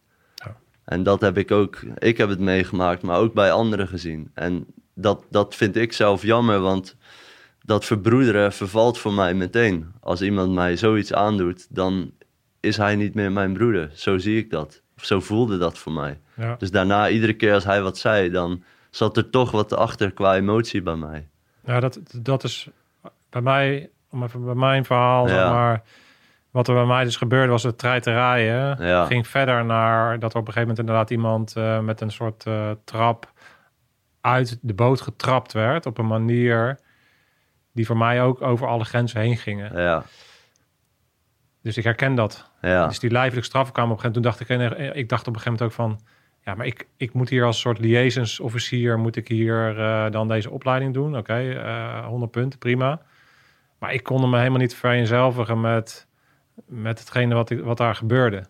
nee, Dus ik herken dat. ja, ja, Eh, En, eh, maar ja, ik, ik had ook zo'n mindset van ja, ik kan niet teruggaan, want dan denken ze dat ik een mietje ben of dat ik het Ja. niet aan kan of zo. Terwijl ja, ik heb de, het jaar daarna heb ik de Marshof-opleiding gedaan. Het was niet dat ik niet kon afzien of zo. Nee. Ik wist echt wel wat het was om kou te lijden en, en Ja. pijn te hebben. En, maar maar het, za- het zat bij mij ook op dat gebied dat ik dacht, ja, maar dit Ja. is niet oké of zo. Nee, er En zijn ze, ze gingen ook straffen uitdelen zoals onze klamboe innemen in een fucking malaria gebied. ja, ik dacht, ja, oké, ik snap best wel dat we de timing niet hebben gehaald. ja, Maar je zou in een Nederlandse opleiding zou je never nooit niet een klamboe weg gaan halen, wat gewoon Nee. een veiligheidsmiddel Ja. is. En je- jezelf onnodig blootstellen aan malaria is in mijn ogen gewoon bullshit. ja, Ik snap best wel dat we aan het trainen zijn voor oorlog, maar dit, is, dit gaat te ver. ja, Eh, dus dat was, was. Dus ik herken inderdaad die, eh, Ja. die, die, die gekke. Ja. ja. het, is, het is een soort van te extreem of zo. Het is echt te extreem. Maar de, het probleem is dat wij hadden ook een sergeant en hij was echt wel fysiek. Dus als iemand echt eh, te laat aankwam tijdens een sporttest of een team challenge, dan hij kreeg echt een keiharde trap gewoon op zijn borst. Van, eh what fuck, weet je wel, wat doe je nou? Maar hij had gewoon geen conditie. Dus er was best wel wat ja, eh, fysieke straffen in die zin dat je gewoon werd geslagen of geschopt. En op sommige momenten snap ik het wel, want er was ook een incident tijdens het schieten in een bunker. En een jongen die kreeg zo'n kogelhuls, die kreeg die in zijn kraag. Ja, ja. Dus uit schrik schiet hij eigenlijk overal heen. Maar ja, iedereen stond om hem heen, dus er had wel erge dingen kunnen gebeuren. Maar de instructeur die heeft hem echt op zijn kop getrapt van wat doe je nou? En kijk, iedereen schrikt gewoon. En ik denk dat veel jongens die komen uit andere culturen, die maken hele andere dingen mee. Of, of, of mannen die ook thuis misschien wel geslagen zijn of geschopt, dat dat voor hun wat normaler is. Maar voor mij voelde dat niet goed. Dat je gewoon iemand met wie je de strijd moet aangaan, eh, mishandelt eigenlijk. Of kleineert ook in die zin. Ja, dat, dat was wel echt ook wel een groot moment. Weer nadat mensen zeiden van ja, weet je het wel zeker. Was dit ook wel iets van wat ik had opgeslagen. ja. Waarvan ik dacht, ja, dit is toch niet oké voor mij. Nee. Nee, dat snap ik. Ja, ja. En ehm, hoe waren de omstandigheden bij de farm? Dat is, moet ik dat zien ook als een soort eh bivak? In de Ja, zin van, dan slaap je dan ook meer buiten en zo? Ja, je slaapt meer buiten, ook nog wel binnen. Het is gewoon één grote slaapzaal met een keuken en een eetzaal. Dan heb je wat douches, dus het is echt basic. En dan buiten staat een hindernisbaan. Dus die hindernisbaan die liepen we ook heel vaak. Eh, daar begonnen we trainen met marcheren, lopen met je rugzak. Eh, schietoefeningen die we deden, hoe je liggend moest schieten, welke houdingen je kon aannemen, hoe je je wapen moest herladen. Dus alles werd daar uitgelegd tot in de nopjes, echt zo vaak herhaald dat je het gewoon helemaal uit je hoofd wist. En af en toe was er een moment van ontspanning. En dan kwamen we bijvoorbeeld terug van het marcheren, echt door keiharde regen en alles was zeiknat. Kom je aan, staat er een hele grote pan met glühwein. Daar waren ze dan wel van om af en toe te doen. En echt, ik had gewoon tranen in mijn ogen van geluk toen ik daar aankwam. En er stond zo'n pan met glühwein. Even een moment van, yo, jullie hebben het goed gedaan, weet je wel. Ontspan maar even. En, en enkele keren tijdens die maand, twee keer, had je een moment dat de tafel voor werd gelegd met Snickers, met Mars, gewoon chocola. En dat je daar wat mocht kopen. Dus, en dat was ook weer zo'n moment van, ah yes. Want je wordt gewoon heel de tijd ondervoed eigenlijk. Je mag maar één stokbroodje met ontbijt. Je lunch is gewoon rantsoen. En je avondeten is aardappelpuree met vlees. Maar ze houden bewust de porties klein. Dus tegen de tijd dat je terugkomt, ben je ook heel erg afgevallen. Ik, ik, heb, ik heb nog zo'n beeld voor me. Je, hebt dan, je, had, je had het soort van het hoofdkamp en dan ging je met zo'n van die kleine bootjes ging je eigenlijk naar een soort van een plek en dan eh, dat was meer, eh, daar was ook een soort hindernisbaan. Daar kan je Ja. ook allerlei filmpjes over vinden, waar je ook helemaal wegzakt in de, in de modder en zo. Ik heb ook zo'n beeld nog voor me. Dat is ook op mijn netvlies gebrand. Ja, Was ook, ik, ik was zelf ook niet in mijn fysiek sterkste vorm, want ik was net zes maanden in Afghanistan geweest. Dan vergeet je ook alleen maar rantsoenen. ja, Eh, ik was net een week of zes thuis en toen, ging, toen zat ik daar. En toen, ehm, ik, was, ik, was, ik ben zelf al vrij dun van mezelf als ik weinig Ja, eet. Dus ik was daar ook al een aantal weken eigenlijk onder voet in die zin. En, en toen zag ik die lui staan en toen kreeg ik echt zo'n associatie van wauw, dit is gewoon, dit is gewoon Auschwitz. ja. Maar dit, dit klinkt heel heftig om dat zo te zeggen, want dat, dat, dat kan je, mag je never nooit niet vergelijken. nee. Dat is echt next level natuurlijk. Mhm. Maar het was gewoon die associatie die ik had uit films. ja, Ik zag die lui staan, ieder, we waren allemaal uitgemergeld, echt, weet je wel, echt die diepe oogkassen zo, weet je wel. Ja. En dan, ehm, eh, ja, en, en, en, en, en dat pakken. En we waren allemaal goor. En, eh, ja, dus ik kreeg die associatie. dacht ik, oh, wauw, dit is, dit is wel een soort van niet oké of zo. Nee, nee, het is echt eh, heftig. Ze gaan wel diep. En, en in die basisopleiding, daar was het allemaal nog wel eh, menselijk, vond ik. Natuurlijk eh, wordt er veel van je gevraagd. Maar eigenlijk begon het echte werk pas toen ik bij de infanterie kwam in Nîmes. En meteen gingen we die basisopleiding in. En het eerste wat we hoorden was eigenlijk van die jongens... Ja, je slaapt gewoon vijf nachten niet. Ja. Of ma- maandag tot vrijdag slaap je gewoon niet. Nee. En, en toen kwam echt het besef van, is dat echt wel zo? Ze zitten al vast een grapje te maken of een beetje bang maken. Maar toen eh, we eenmaal die eh, opleiding starten, kom je erachter dat het gewoon echt waar is. Ja. En, en maar dat, is, dat, is, dat is bij het Korsmariniers ook, hè? ja, Ja, dus, Ja. dus- ja, helemaal niet slapen. Je, je- ja, bij elkaar krijg je denk ik een uurtje. precies. Het is minimaal. Tussendoor, een beetje zo even wegvallen en, ja, en dan eh, net liggen. En dan is ongeveer een uurtje per nacht en de donderdagnacht trek je door. ja. Dus dat is bij de Nederlandse krijgsmacht is dat ook wel zo. Ja. Maar, maar, dat- maar er gebeurt wel iets met je. Wat gebeurde er met jou? ja. Hoe was nou, dat? Kijk, in het begin is alles tof, weet je wel. Je, je ziet het nog echt als een challenge van oké, let's go. Eh, we gaan, je, moest, je had zo'n topografieopdracht in de nacht. Moest je al die punten op een kaart eh, vinden en dan loop je er naartoe. Moet je een stempel zetten, terug voor een nieuwe opdracht.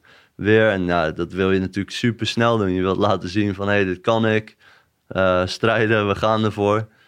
Maar na een aantal weken, het was in totaal zes weken op het terrein en dan in het weekend vrij, word je toch wel uitgeput. En ik, ik begon met 96 kilo lichaamsgewicht. Ik heb mezelf niet gewogen, maar ik, ik, zie er echt uit als een skelet op het einde. Ik heb gewoon echt een ingevallen gezicht, er was niks meer van me over. Dus ik voelde me gewoon leeg, mentaal en fysiek. En ik, ik was wel, ik kon niet eens trots zijn eigenlijk op dat moment. Van dat ik het had doorstaan. Nee, ik leefde gewoon uh, meer in een soort waas, weet je wel. Van constant vermoeid zijn en gewoon hallucineren van de vermoeidheid. En bomen aanzien voor mensen na een paar nachten zonder slaap. En ja, ja ik, ik zat echt op survival mode. Maar wel, ik liet wel, of ik heb zelf wel ervaren van wat er mogelijk is. Wat je van tevoren niet denkt. Van ja, eh, maandag tot vrijdag niet slapen, dat kan niet. Maar toch wel. Kan wel. En iedere keer weer, ook op woensdagnacht, was altijd marcheren. Met zware bepakking, wapens. En uh, ik weet nog een maat van mij die zei tegen mij: joh, ik ga hier in de bosjes liggen, dan weet je dat ik daar lig. Ik zei: nee, kom op man, we moeten het doen. Maar ik had ook die neiging om gewoon ergens neer te pleuren. Het boeide me niet meer. Zo vermoeid ben je gewoon. Gewoon lopend in slaap vallen. Gewoon, ja, dat gewoon ook, dat je dat, dus dat, aan het marcheren bent en dat je gewoon elke keer Ja. een soort van wegvalt Ja, en dan weer... ja. eh, ja, het is Want echt... donderdagnacht was ook altijd marcheren. Gewoon om hetzelfde grasveld heen. Ronde na ronde na ronde. En altijd zingen, zingen, zingen, zingen. Maar op een gegeven moment merkte ik dat ik wakker werd. En gewoon in het Nederlands iets aan het zingen was. Ik weet niet eens meer wat ik aan het zingen was. Maar het was niet wat ik hoorde te doen. zo, zo vermoeid Ja. was ik gewoon. Weet je. Ja, gewoon in, in die staat raken is, is, is een compleet andere beleving van het leven. Ja, het, ja, het is ook niet eens... Het, ja, ja, het- misschien een drugs of zo zou dan nog het meest in, in de buurt Ja. komen van die ervaring. Of Ja. zoiets, weet je wel. Maar dat is het ook niet. Nee, Het is inderdaad een hele rare eh, uitholling. ja, ja, echt. Ja, dus de, hoe diep je kan gaan. En, Ja. en- wat ik... Ik moest ook diep gaan tijdens een poton, praktische opleiding naar mariniers en andere opleidingen die ik heb gedaan. Maar ik had natuurlijk wel altijd zo'n soort, want het wordt altijd vrijdag. En ik wist wel vrijdag, dan ging ik naar huis. Ja, En dan, eh, eh, weet je, kon, wist ik dat mijn moeder lekker eten had gemaakt. En dat ik even aan tafel en dat ik daar Ja. kon slapen. En dat, weet Ja. je, jij had, jij, eh, hoe, had jij contact nog met, met Ja. iemand? Of met vrienden? Of met je, met je moeder? Of was er nog contact? goede vraag. Ehm, kijk, de eerste maanden dat je daar zit, je telefoon is natuurlijk afgepakt. Je, je mag geen contact hebben met de buitenwereld. Dat is zeker voor de eerste vier maanden zo. En nadat je je cappy blank hebt gehaald, dan beginnen langzaamaan de vrijheden een klein beetje terug te komen. Dus net voordat je naar je eenheid wordt gestuurd, dan mag je bijvoorbeeld een telefoon. Of dan mag je even gebruik maken van die, eh, van die telefoonkasten, zeg maar. Maar wat wel zo was, is dat eh, tijdens de basisopleiding van vier maanden had je één keer in de zoveel tijd quartier libre. Dus dan werd je eigenlijk, mocht je het dorp in en daar kon je eigenlijk alles doen wat je wilde. Dus veel jongens gingen naar de eerste telefooncel om even thuis te bellen. Maar wat er toen ook gebeurde was dat we stiekem naar een telefoonwinkel gingen en gewoon een goedkope telefoon kochten die net Facebook kon eh, installeren Ah, ja. en internet. En die stop, ik had bijvoorbeeld de oplader in mijn onderbroek en een maat van mij de batterij en een maat had weer een ander onderdeel. En zo smokkelden we dat mee naar binnen. En dat was na maand drie of zo. Dus ik had al heel lang geen contact. En s'avonds op de wc eh, ben ik eh, Facebook gaan installeren. En, en heb ik mijn vader een bericht gestuurd van... joh pap, ik heb het gehaald, alles is oké. En eh, ik spreek je snel weer. Dus af en toe, we rouleerden die telefoon met een paar jongens. Af en toe kon de een dan even contacten en dan weer de ander. En zo wisselde je dat steeds om. Ah, ja. Maar in principe heb je de eerste paar maanden gewoon nul contact met niemand. Dus je, ja, dat is ook het deel van je identiteit loslaten. Je laat echt alles los. Ja, En je hebt er natuurlijk niet veel tijd voor, maar ik, ik kan me nog, ik weet wel hoe het voelt om dan op een gegeven moment het enige soort van gevoel van privacy is inderdaad op het toilet. ja, En als het licht uitgaat en je, Ja. en je bent eigenlijk te moe, dus je valt heel vaak natuurlijk snel in slaap. Ja, Je weet ook dat je niet heel lang kan slapen. Maar dat zijn wel de momenten dat dan natuurlijk... Ja, die demonen, die waren er. ja. Je, dit, alle dingen die je hebt meegemaakt en waar je Ja. vandaan kwam. Die wat dan naar boven komt. Wat gebeurde daar bij jou? En, en, eh, hoe heb jij die verwerking? Heb, eh, herken je dat? Ja, Van dat, ja. dat, dat die momenten en dan in je hoofd zitten. En, en wat gebeurde er dan bij jou? Ja, weet je, bij mij wat, wat heel fijn was, is dat s'avonds hadden we bijvoorbeeld even tijd om te chillen in die basisopleiding. En, en je bent zo hecht met bepaalde jongens dat je gewoon bij elkaar eh, arm om arm lekker in bed ligt te chillen. Gewoon een boekje te lezen of wat dan ook. En dat waren ook momenten dat, ook al kon ik het misschien niet helemaal verwoorden, dat ik me wel een soort van gehoord voelde. Puur door die broederliefde. En ik, tuurlijk had ik wel twijfels, want ik, ik legde ook uit van ja, iemand vroeg me waarom ben je hier? Ik zei ja, ik wil gewoon mensen helpen, goede dingen doen. En hij zei gast, eh, wat denk je wat je gaat doen? Want je moet gewoon mensen doodschieten straks. Je gaat, gaat hier niemand helpen. En dat, dat was meer een soort reality check voor mij van oké, ja, eh, toen begon weer die twijfel. Die kwam ook s'avonds vaak terug van ja, wat, wat doe ik hier eigenlijk? Wat gaan we hier straks doen? En eh, toen ik eenmaal bij de infanterie zat, sprak ik ook jongens die op missie waren geweest. En had ik natuurlijk gevraagd van, ja, wat, wat doe je allemaal, weet je wel? Ja, en, en toen is eigenlijk die twijfel steeds verder gaan ontsta- ontstaan of, of, of uitgebloeid. Ja, ontwikkelen. Want ik had geen vrijheid meer en ik moest gewoon iets doen, maar ik wist niet echt wat erachter zat, weet je wel? Gaat het nou om geld, die oorlogen? Gaat het om olie?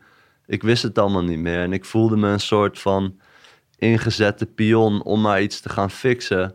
Maar waardoor ontstaan die problemen überhaupt? En, en daarmee kom ik ook tot de eh, reden dat ik eigenlijk weg ben gegaan, is omdat ik dacht van, oké, als ik dit kan, deze fysieke en mentale kracht heb laten zien in het legioen, eh, voor welk doeleinde kan ik dit nog meer inzetten wat misschien meer van waarde zou zijn? Of die waarde die ik wilde voelen dat ik ertoe deed.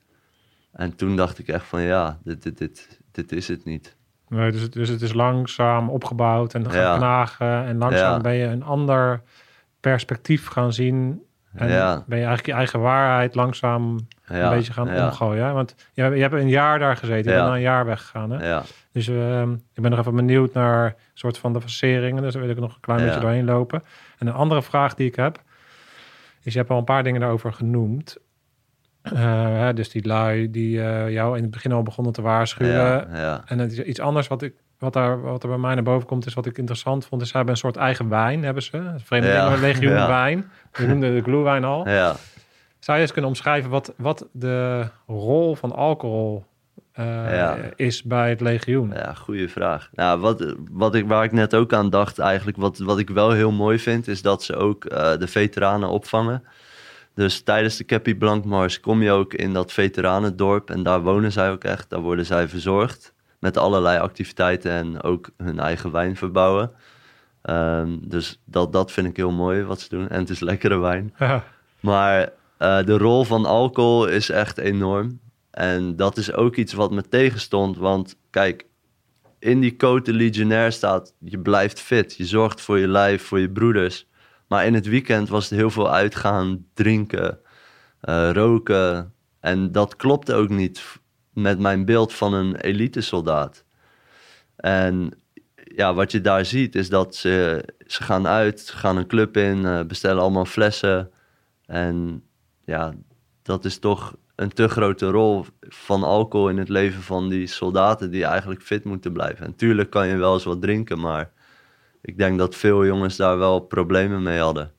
ja, het is natuurlijk de, de, de mate van verdoving. Ja, En het enige wat je hebt is die uitlaatklep van eh, het is weekend en dan je, je huig Ja. vol gooien met Ja. alcohol. Dat Ja. is het enige. Het is dus ook, dus ook weer een soort ontsnapping natuurlijk. dat is het. Ja, En ook, ook, ook een gewenning en een soort cu- cultuur waarop je dan natuurlijk gewoon, ja, weet je, je gaat dan gewoon zuipen. En je, je- ontkomt er ook niet aan, want je moet bijna wel mee. Want Ja. het is ook, je wordt er ook een soort van in meegezogen ja daarin. absoluut. Ja, En ehm, ja, dan. eh, en het, het heeft ook wel iets moois. Want, want het is natuurlijk ook wel tijdens het, stappen is die broederschap. Ja, en, en- en tuurlijk. samen, Ja. eh, weet je, het is de, Ja. de strijd aan gaan. En, en achter, de, achter de dames aan, of weet ik veel wat. ja, je. ja, wat ook leuk is natuurlijk.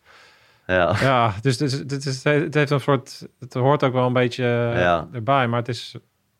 Het is wel grappig dat jij dus wel had dat het dus eh, niet helemaal klopt of zo. Ook weer Nee. met dat beeld wat je had. Ja. Nee, want ik dacht, ja, ik, eh, we zitten in Nîmes, we kunnen de trein pakken naar eh, Grenoble, vlakbij de Alpen, gaan we daar kamperen. Maar het probleem was, je moest in je militaire uniform naar buiten en je moest ook zo naar binnen. En je mocht niks vanuit buiten naar binnen meenemen. Dus eigenlijk werd je daarin geremd om te doen wat je wilde doen. En ook als je buiten liep. Kijk, wat we deden was, we gingen in ons militaire uniform naar buiten. We kochten burgerkleding.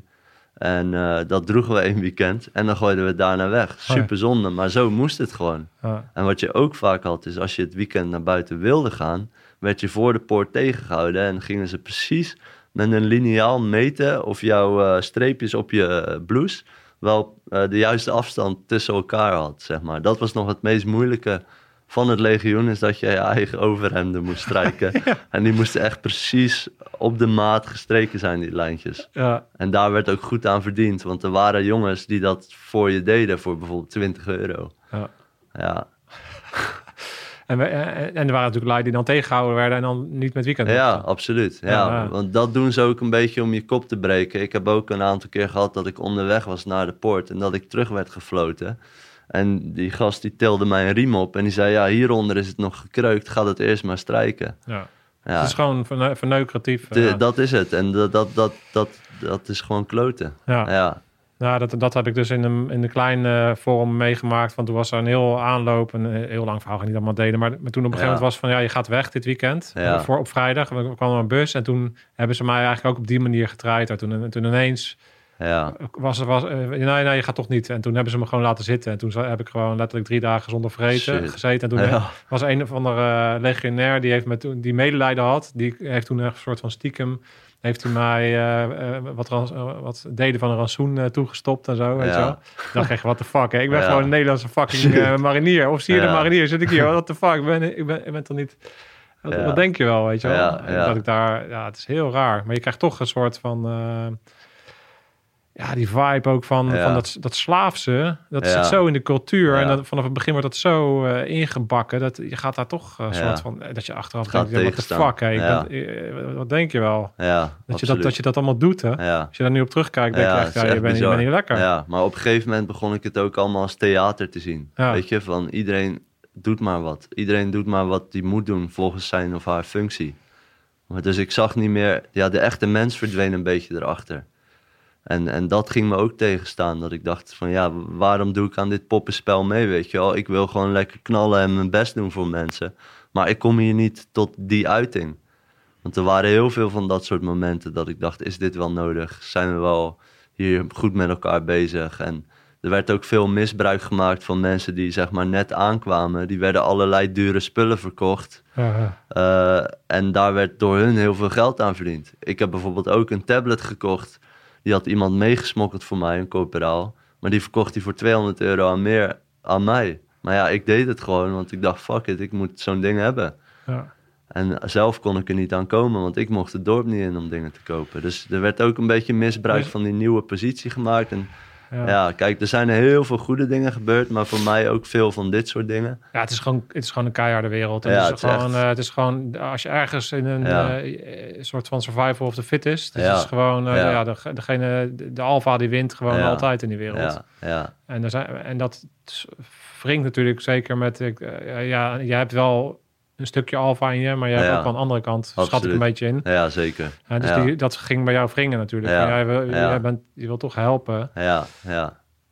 Ja, dat snap ik wel. Hey, dat jaar, eh, eh, ehm, je, je ging, het ging wringen. Mhm. En eh, neem ons eens mee naar die aanloop, naar het moment dat je dus eh, eh, op de vlucht bent geslagen, want je bent gedeserteerd. Ja, ja, klopt. Dus eh, we hadden net de opleiding afgerond. Ik had mijn fouragère. Nou, dan ben je volledig eh, gestationeerd infanterist. En ik zou bij een antitank-eenheid eh, zat ik. En ehm, ja, er was eigenlijk geen uitzicht op, op missies of wat dan ook. Dus ik had al zo'n onrustig gevoel van, ja, wil ik dit echt? Weet je wel, wat doe ik hier? S'avonds rende ik bijvoorbeeld op die atletiekbaan op de kazerne en ik keek om me heen. Die, ik zag die muren en ik dacht, ja, wat gaat de nog resterende vier jaar, wa- wat kan ik daarin doen? En ik voelde me heel erg beperkt. Dus dat idee zat er echt in mijn hoofd. En ik begon alles steeds meer zwart-wit te zien. Van eigenlijk, dit is slecht en dat is goed. Er was geen tussenweg meer. En dat was ook deels, denk ik, vermoeidheid door de opleiding. En ehm, nou ja, dus die twijfels waren er. Ik kon ook niet de functie krijgen die ik wilde krijgen. Want ik had aangegeven dat ik medic wilde worden. En hij zei dat kan uiteindelijk wel, maar eerst moet je heel goed Frans beheersen. Dus dat, dat zou nog een aantal jaar duren. En de, de functie die ik had gekregen vond ik eigenlijk niet interessant. Want ik moest gewoon een hele, heel zwaar anti-tankwapen dragen. En dat was het eigenlijk. ja, en ik dacht, ja, kan uh, weet je, ik kan meer. Ja. En uh, nou ja, waar ik wel heel blij mee was, ik was tweede in de opleiding geworden. Naast uh, een jongen uit Oekraïne, echt een mega bikkel. Dus daar was ik heel trots op. Maar dat was eigenlijk niet genoeg. Want die onrust zat er, van die muren. En, en, en op een avond vroeg een uh, sergeant met wie ik een leuk gesprek had van... joh, ga je vanavond mee uit? Ik, ik zei van ja, ik wil wel, maar ik heb net mijn uh, militaire identiteitskaart in de was gestopt. Oh. Dus die was helemaal verkreukeld, dus ik kon niet naar buiten. Hij zei, joh, regel ik wel. Dus ik zei, nou, top, fijn. Kan ik toch nog uh, de deur uit, zeg maar. En ehm, nou ja, dus wij gingen gewoon naar een, naar een random bar... En, en uh, nou, hij kocht allerlei drankjes, vodka, cola, bier, alles door elkaar. Dus ik, ik werd eigenlijk super dronken. En um, ja, toen was ik hun ook kwijtgeraakt. En ik denk dat het idee van het willen weggaan toen gewoon de vrije loop uh, had. En uh, toen ben ik ook s'nachts op een trein gestapt. Ik heb gewoon op het bord gekeken, wat is de eerstvolgende trein? Ben erop gestapt. En toen ik s ochtends de dag erna wakker werd toen keek ik uit het raam vanuit een stilstaande trein. Uh, en ik, keek uit op zee. Dus ik dacht echt van shit, ik moet op de kazerne zijn. Ik voelde me echt kut, want ik had, ik had een dikke kater. Ik wist niet waar ik was. En die trein stond stil op gewoon een treinenparkeerplaats. Dus ik naar de deur, ik heb die deur geopend. Dus ik loop naar buiten door de stenen, gewoon naast het spoor, uh, het dorp in. Uh, het eerste hotel naar binnen gelopen. En ik vroeg, joh, waar ben ik? In mijn militaire uniform. Dus hij keek me al raar aan. Hij zegt, ja, je bent in het laatste dorpje in Frankrijk voor de Spaanse grens. Dus ik dacht, fuck, hoe ben ik hier nou weer terechtgekomen? Ja. Dus ik heb mijn laatste geld gepind. Ik had nog 700 euro. Toen ben ik naar dat hotel teruggegaan. Heb ik een kamer geboekt voor twee nachten. En toen dacht ik van oké, ik ga daar gewoon even over nadenken. Wat ga ik nu doen? En ik heb een zwembroek gekocht. Ik ben daar aan het strand gaan zitten. En eigenlijk zat ik daar alleen maar. En ik, en ik voelde het legioen aan me trekken, maar ook het thuis eigenlijk. Het, het Nederland of, of, of, of die vrijheid die ik eigenlijk weer terug wilde. En um, ja, toen heb ik daar twee nachten gezeten dus. En uiteindelijk heb ik besloten om, uh, om weer naar huis te gaan. En toen heb ik ook echt mijn uniform gewoon in een prullenbak gegooid daar.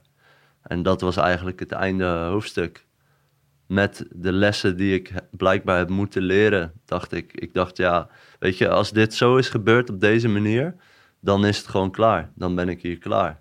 En daar voelde ik me goed bij. Het was wel een enge keuze, want ik wist niet wat dan wel. Maar die onrust die zou weer terugkomen, dat wist ik, van wat dan wel, weet je wel. Maar toen had ik wel aan mezelf beloofd van, oké, als ik nu wegga, dan beloof ik aan mezelf dat ik terug naar school ga. Dan ga ik iets met sport doen.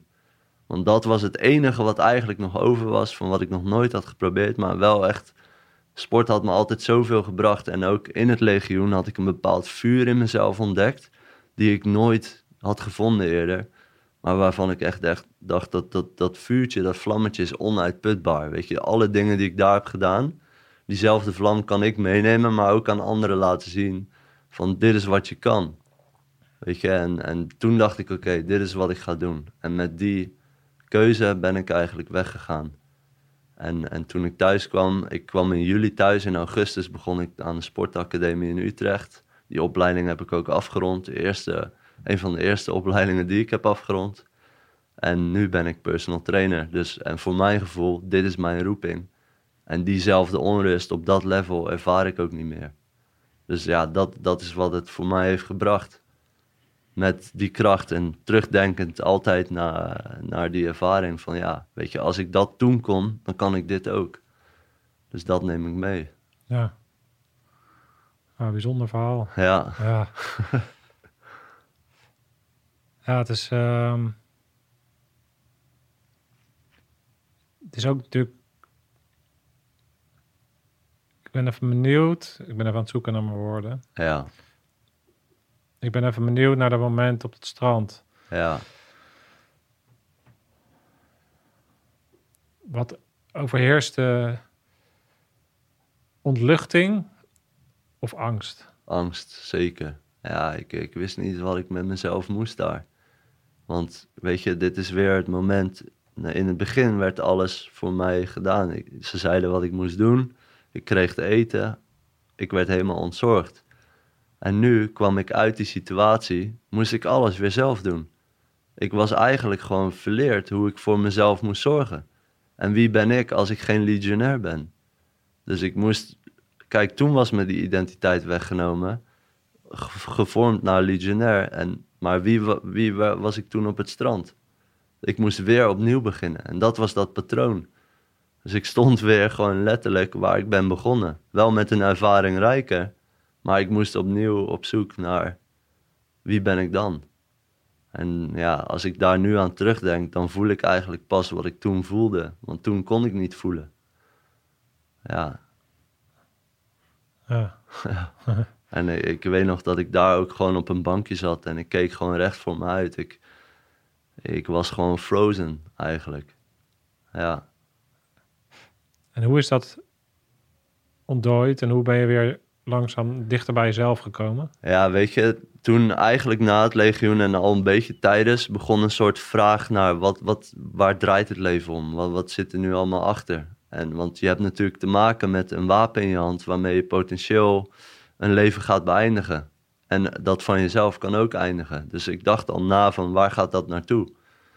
En eigenlijk is daarna een soort zoektocht eh, verder ontstaan naar, eh, naar mezelf. En, en heb ik ook twee keer een ayahuasca-reis gedaan om dichter te komen tot, of ook een soort reis, of verlangen naar avontuur, maar op een andere manier, dieper in mezelf. En dat is daarna heel veel gebeurd eigenlijk, dat ik begon met mediteren, eh, ik begon ook, ik, of ik bleef veel sporten. Dus op allerlei manieren ben ik eigenlijk op zoek gegaan naar wie ik ben. Maar het groeide eigenlijk van binnenuit naar buiten en niet van buiten naar binnen. En dat, dat besefte ik me toen van, ja, ik, ik wil meer in mezelf keren. En toen ontbloeide er eigenlijk van alles. Nou, normaal start ik met de vraag. En nu eindig ik bijna met de vraag. En wie ben je dan? Ja. ja. Ik ben Tim. Ja, weet je, en, en Tim staat voor iemand die, die positiviteit uitstraalt. Die, die je laat zien, of die ik laat mijn mensen om mij heen zien, dat er altijd een vlammetje is. Weet je, en dat je mag voelen, dat je angst mag hebben. Eh, maar dat je altijd kan strijden. En soms is strijden ook zeggen van, ik geef het op. Of ik stop. En dat heb ik ook geleerd. En, en ik wil gewoon mensen laten zien dat het oké is om naar binnen te gaan, weet je wel. Dat je niet anders voor hoeft te doen of dat alles mag er zijn. Dat is het gewoon. Maar je bent ook een strijder en je, je moet goed zorgen voor je lijf. Dat is het allerbelangrijkste. En dat je ook problemen kan oplossen vanuit een, een, een liefdevol oogpunt. En niet per se geweld op geweld. Maar dat je ook, ja, dat, dat we met z'n allen wat liever mogen zijn. Ja. Ja, ja, En, en, en de dynamiek van het vluchten. ja. Heb je dat nog steeds in je? En in, hoe, in welke mate? Je bent Ja. nog steeds in Nederland. Ben je al die tijd in Nederland ja, gebleven? Ja, Ja, dus je hebt wel een soort van... Een, je bent langzaam weer je roots een beetje... Je, je wortels een beetje weer hier terug aan het brengen. ja. Lukt dat? Ja, het is een uitdaging. Kijk, die, die, dat, dat patroon dat, dat wilt zich nog steeds uiten. En soms heb ik het al door door bijvoorbeeld eh, een mentaal ontsnappingsluikje wat ik bedenk. Van als het even niet goed gaat met mijn onderneming, dat ik denk, fuck it, ik ga bij de politie. Heb ik een steady inkomen en in die zin heb ik dat vluchtpatroon nog. Maar nu ben ik op het punt dat ik het kan zien zonder er meteen naar te handelen. En dat is meer wat ik heb geleerd uit mindfulness, is dat ik dingen zie en niet per se die keuze hoef te maken. Dus dezelfde onrust zit er in bepaalde mate nog steeds, maar ik kan het beter sturen. Gewoon door bewust te zijn van. Ja, je kan, je, je kan het gewoon er laten zijn. Ja. En je hebt de afstand gecreëerd tussen je gedachten en je Precies. emoties Ja. en, en, en Ja. wie je echt bent. En ik denk ook dat het een bepaalde vlucht was van dingen te voelen. Maar dat heb ik uit mijn ayahuasca-reis onder andere geleerd, is echt te voelen. Want als je zoiets doet, je, je kan niet ontsnappen aan je gevoel. Ik moest er zijn voor mezelf. En, en dat was heel moeilijk, maar tegelijkertijd wel een hele waardevolle les. Zodat ik er echt was met mijn gevoel en dat ik leerde, ik hoef daar niet van te vluchten. Het mag er gewoon zijn. En puur dat, dat idee was eigenlijk bevrijdend. Ik hoefde het niet meer weg te denken of ik hoefde niks meer te doen zodat ik het niet zou voelen. Dus kon ik het meer ondergaan. En dat is ook wat, wat ik heb geleerd in het legioen, is eigenlijk dingen ondergaan. En soms kan je te goed zijn in dingen ondergaan. Maar ja, nu was het juist bevrijdend om het echt te voelen. Ja, het tegenstrijdige is natuurlijk dat in een omgeving als, het eh, als de legionairs laat je eigenlijk alle controle los. Die poorten, Ja. die poorten gaan open. Je gaat een zwart gat in. Je weet totaal niet wat je gaat overkomen. Dus je geeft je totaal over aan de omstandigheden Ja, en aan, aan, aan de omgeving. En, en dat, dat kan heel bevrijdend zijn, omdat je dan op dat moment leert dat het dan ook wel goed komt. ja, En dat, Ja. ge- dat geeft je voor de rest van je leven natuurlijk een vertrouwen. Dat je weet van wat er ook gebeurt. Ik heb altijd juist. die, die, die kracht in me om Ja. voorwaarts te gaan. Ja. Om, om, eh, om Absoluut. het leven aan te gaan eigenlijk. ja. En dat is iets wat je moet leren, denk ik. Zeker als jongen eh, in die leeftijd. En waarop je natuurlijk eh, ja, een bepaalde bagage hebt meegekregen. Was dat voor jou de eerste keer dat je dat kon ervaren? ja, zeker. Hoe sterk je eigenlijk bent. Ja, ja dat, dat wist ik niet. Dus dat geeft wel een bepaalde zelfvertrouwen voor, voor de rest van het leven, zeg maar. Ja. Ja. En dat is gewoon heel fijn om bij me te kunnen dragen. Ja. Ja, Ja, man.